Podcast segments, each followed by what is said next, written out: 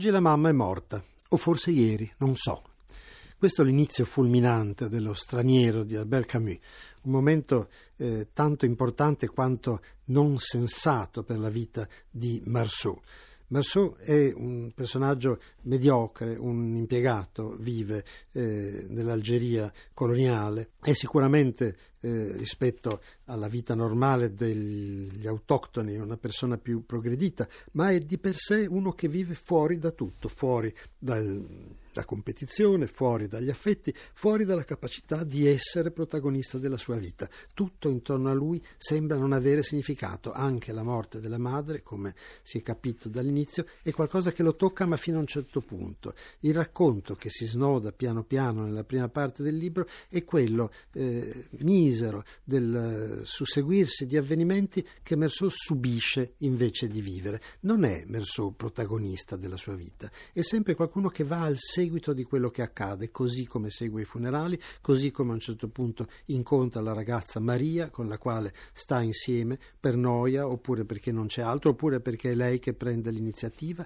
con lei va al mare, con lei a un certo punto incontrerà a casa sua Raimondo che lo metterà nei guai e quello che accade è semplicemente che Raimondo a un certo punto litiga con degli arabi e a quel punto certamente si apre un conflitto che produrrà una conclusione drammatica, ma dentro questa prima parte c'è anche un altro momento. Maria si innamora di lui e dopo un po' gli chiede se lo ama e lei naturalmente desidera avere in cambio qualcosa. Lui invece risponde di no, dice che non sa se l'ama e lei rimane male naturalmente, si chiede come mai, però in realtà lui continua a stare con lei, ha un rapporto disteso, tranquillo solo non è percorso da nessuna forma di profondo affetto e che tutto sommato il fatto di cambiare la vita, di diventare qualcosa di più importante, anche in ufficio glielo dicono, tu non cerchi niente, è una cosa che non lo riguarda, perché le vite, dice lui, si equivalgono tutte e la sua, così com'era, tutto sommato, non gli dispiaceva affatto. Maria torna, prenderlo, cerca di convincerlo, gli chiede se vuole sposarlo, la risposta è no. Dice ma come, non vuoi sposarmi? Ma no, non mi piace, non è una cosa che mi interessi, però se tu vuoi lo faccio. È tanto impreciso nei suoi desideri, tanto vuoto di aspirazioni che per certi versi persino il matrimonio per Merceau è una cosa che può avvenire indipendentemente dalla sua volontà.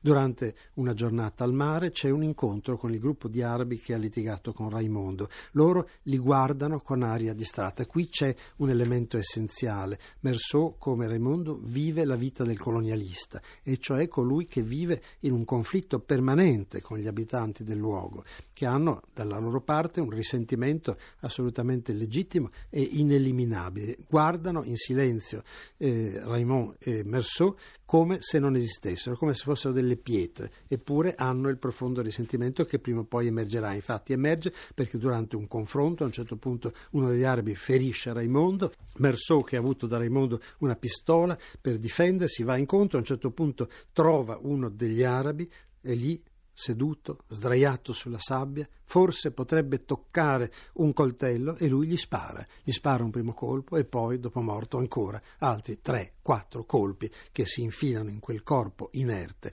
come in un sacco e furono quattro colpi secchi che battevo sulla porta della sventura, dice Merceau. Questa è la prima parte del libro. La seconda è semplicemente la carcerazione del processo di Merceau. E qui la dimensione di estraneità, dell'assurda estraneità al mondo e alla vita di Merceau emergono fino in fondo. In realtà il carcere per Merceau è quasi desiderabile. Tutto sommato preferisce il rapporto con il giudice istruttore che non tutti gli altri rapporti che ha avuto nella vita. A lui vorrebbe dire che sente sente un desiderio di essere naturale, di essere come gli altri, di condividere con lui qualcosa. Vorrebbe anche dirglielo, ma per pigrizia poi ci rinuncia. Rimane dentro il carcere per anni e il tempo gli passa addosso senza che nemmeno se ne accorga si rende conto che tutto sommato i criminali sono diversi da lui, ma quando gli dicono guardi che i criminali quando vengono qua poi piangono, si disperano, lui risponde che tutto sommato loro erano criminali, ma lui no,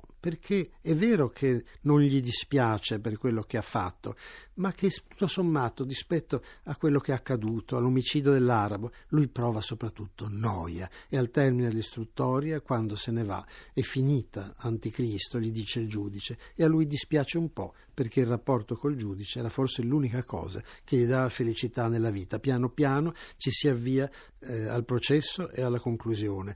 La casa era la, la sua cella, diventa praticamente l'abitante legittimo di una cella. Per lui non c'è in fondo cosa diversa e per certi versi la cosa più dura che aveva era quando ogni tanto gli venivano in mente dei pensieri da uomo libero. Pensa ogni tanto, questo è l'unico momento di umanità e per certi versi di felicità che attraversa il Mersò prigioniero il fatto che esiste il mare, che esistono le onde, che si può camminare sulla spiaggia. Quella è l'unica cosa, ma subito dopo non ha più che pensieri di prigioniero e rimane un prigioniero a tutti gli effetti. Quando un giorno un guardiano mi ha detto che ero lì da cinque mesi, gli ho creduto, ma non l'ho capito. Per me era sempre lo stesso giorno in cui ero arrivato in quella cella. Il processo si concluderà con una condanna a morte. Mersot si avvierà al patibolo. Arriverà Maria, cercherà di parlargli, di spiegargli che potrebbe fuggire, che forse potrebbe essere graziato, ma tutto questo ormai gli passa addosso come se niente fosse. E tutto sommato, per Mersot,